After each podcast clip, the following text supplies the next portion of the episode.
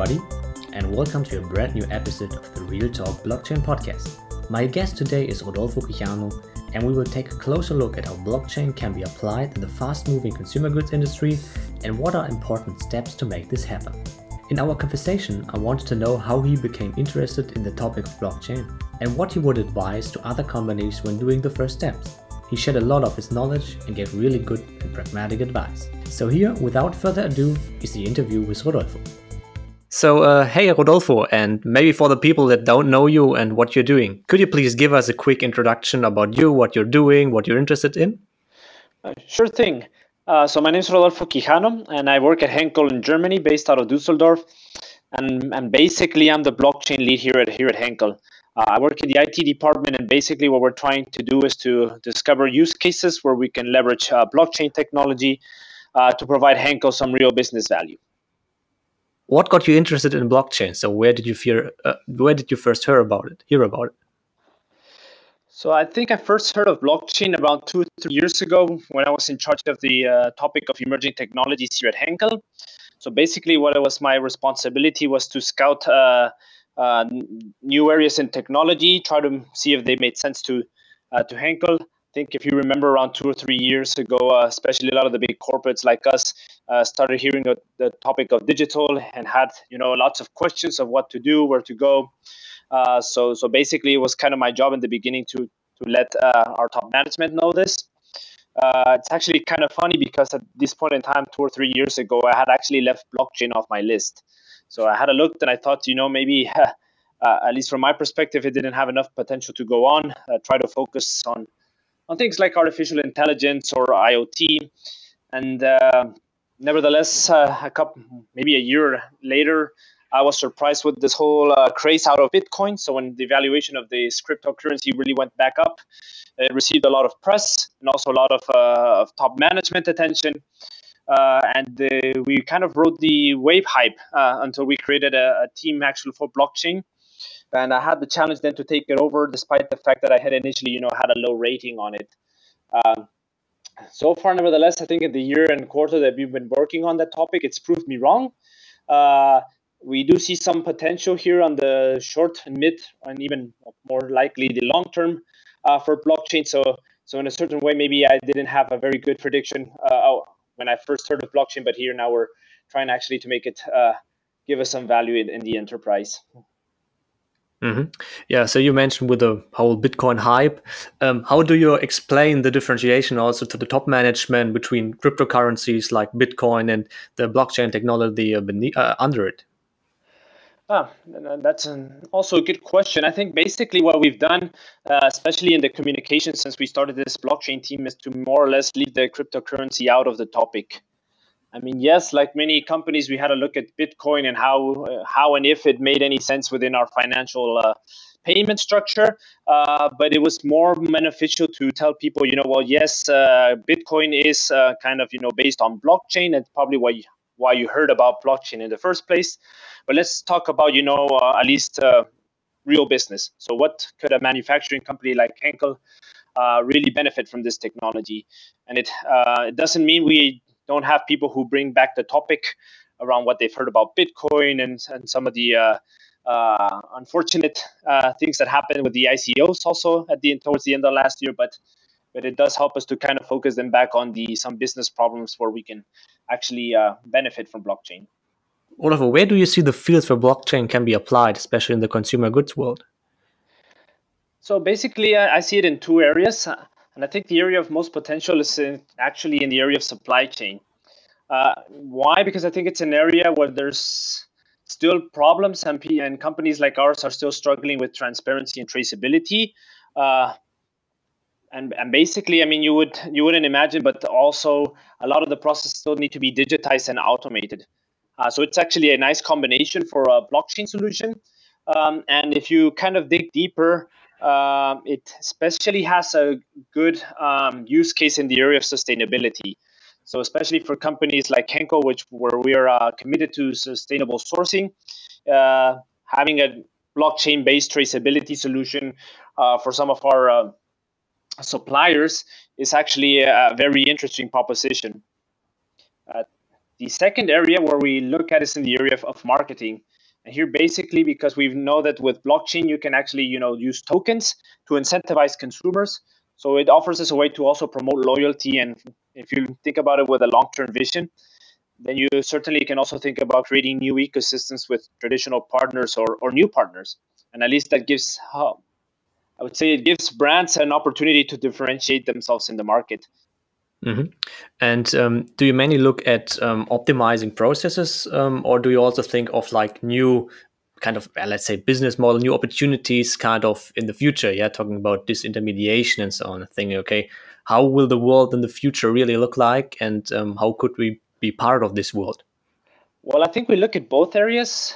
Uh, but if I have to be honest, um, most of the kind of the uh, areas where we're moving quite quicker or with uh, much more traction is in, yes, in the area of kind of optimizing processes. Uh, I mean, you have to understand that for companies like ours, this is kind of the bread and butter that we've been doing in the past.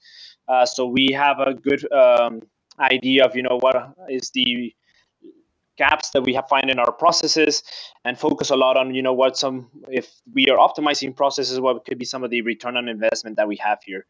Uh, so if you have an, an, a gap and you have a nice proposition on how blockchain can help you close that gap, uh, it's easier for us to push the initiative going forward.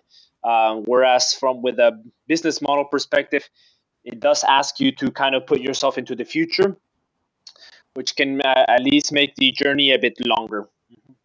Mm-hmm. And are there concrete or actual use cases um, you can talk about?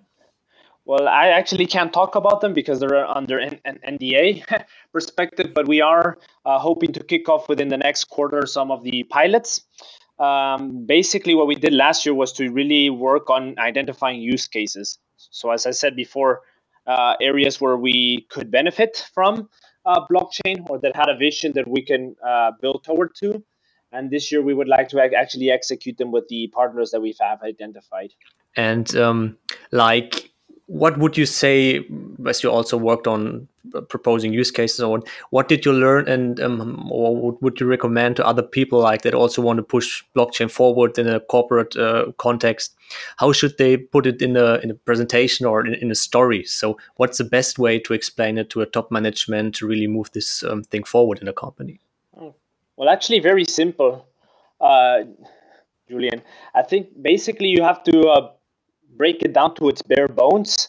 So uh, it's not necessary to tell a top management or a senior manager about what a consensus algorithm is about and how that works. It's more important that you help them understand, you know, uh, that this is a unique technology uh, that can, you know, give them uh, benefits in the area of trust in, in their transactions and the traceability as well, and that it's tamper-proof. So if they focus on kind of these three benefits and understanding that blockchain can give them to them, then it's a much easier discussion uh, going forward. Uh, secondly, always uh, use examples.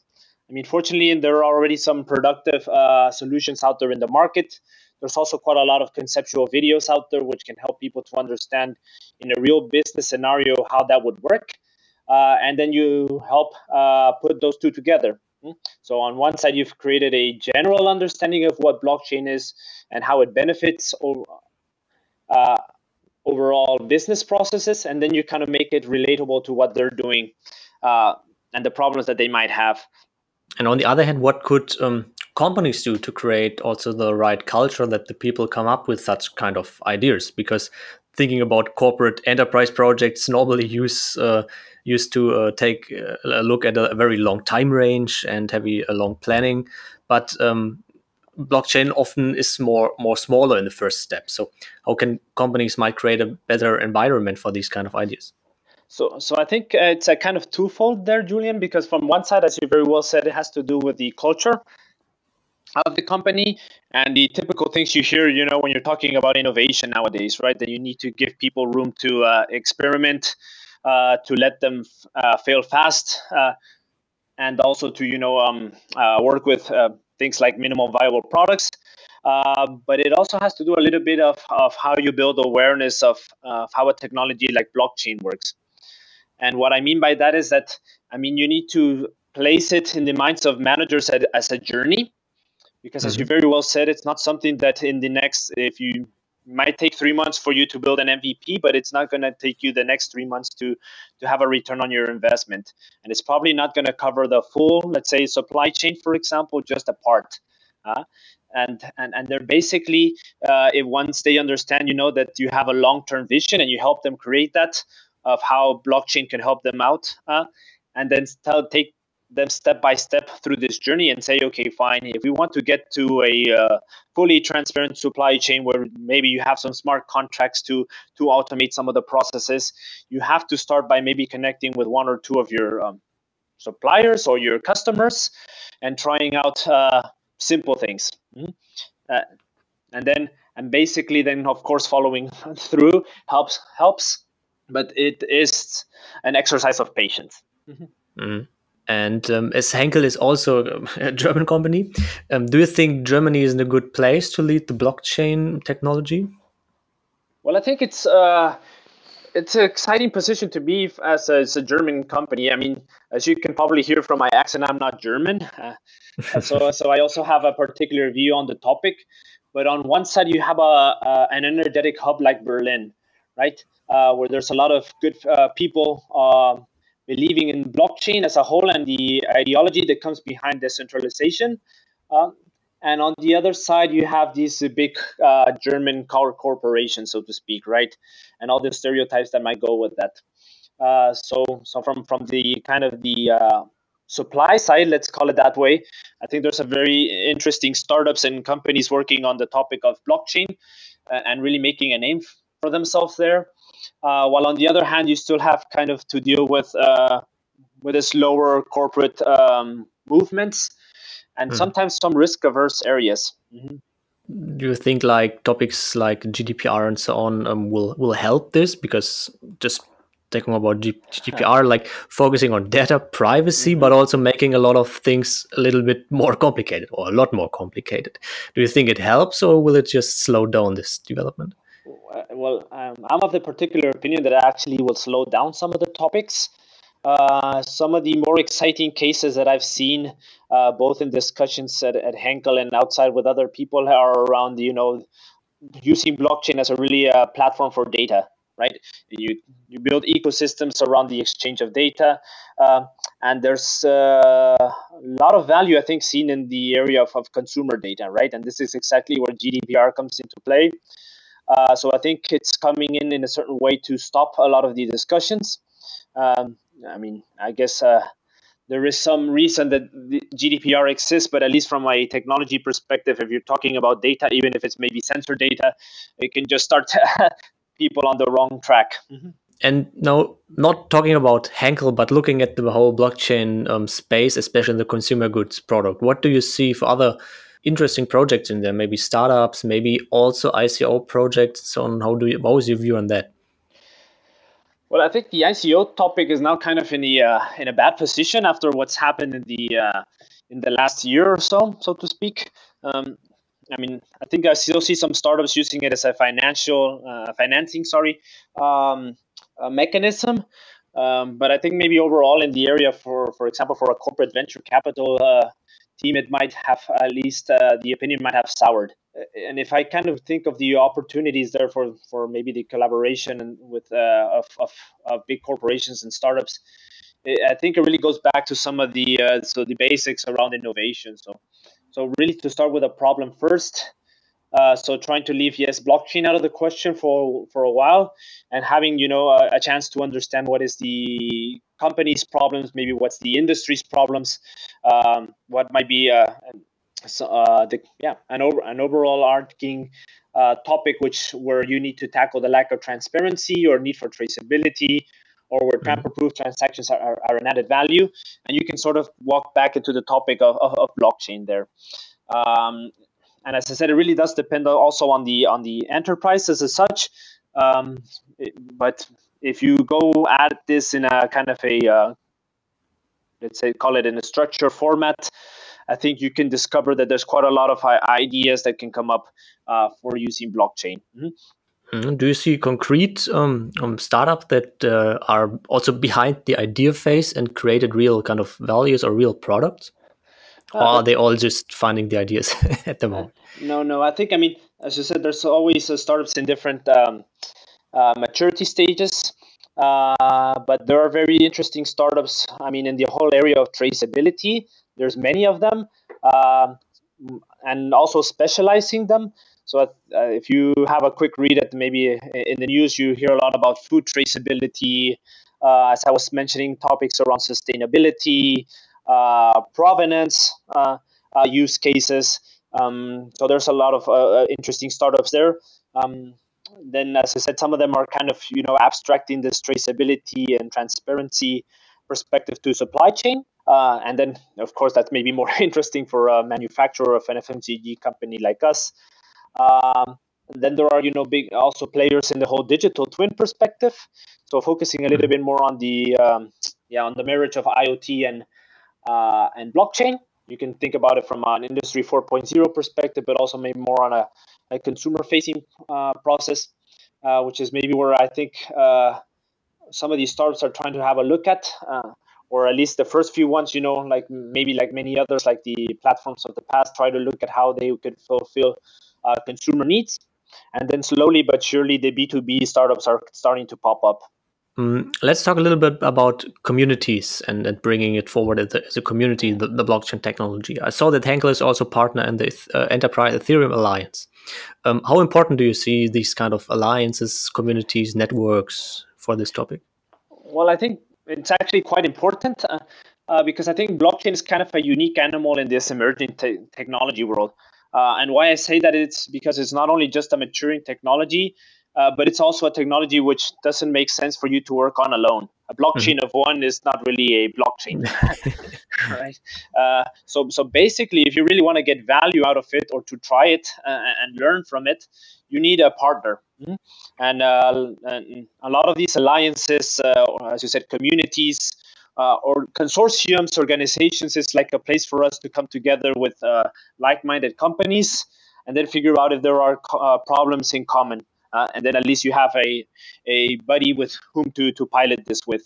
Um, uh, as I said, in, in basically in the dynamics, I think of an F M C G company, you generally had uh, suppliers and customers, and there's a kind of a balance of power between the the value chain.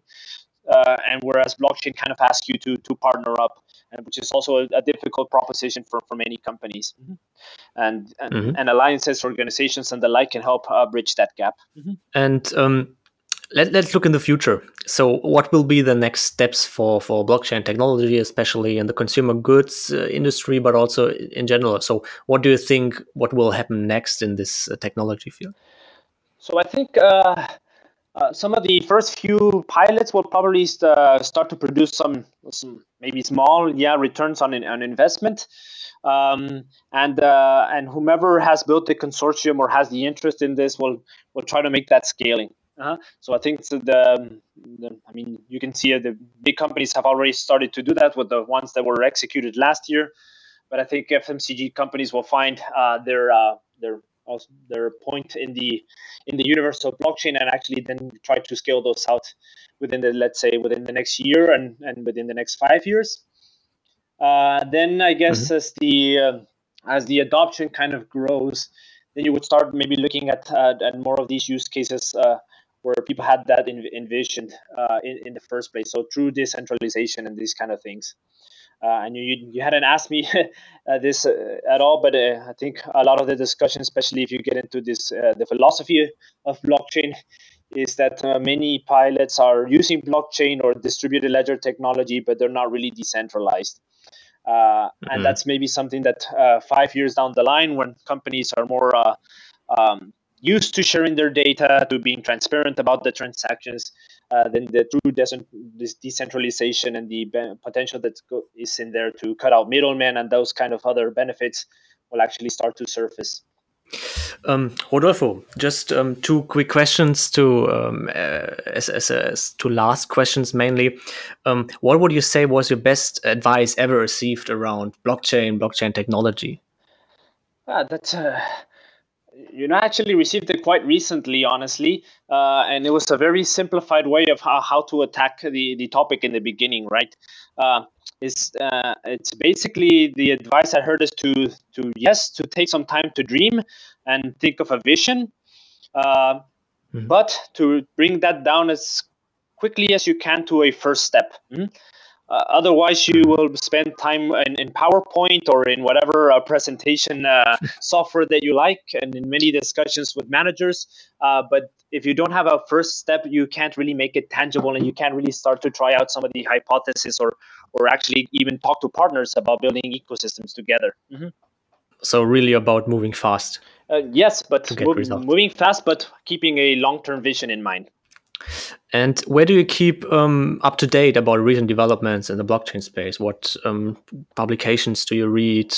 Which people do you follow in social media? So where do you get the newest news? Yep, yep. So we're also partners with the Blockchain Circle. So it's an initiative for, I think, from N K F Media out from Berlin. Mm-hmm. And this is a place where we have a, a good insight into what's trending, uh, especially since I'm sitting in Düsseldorf, uh, far away from what as the exciting happenings of Berlin, so to speak.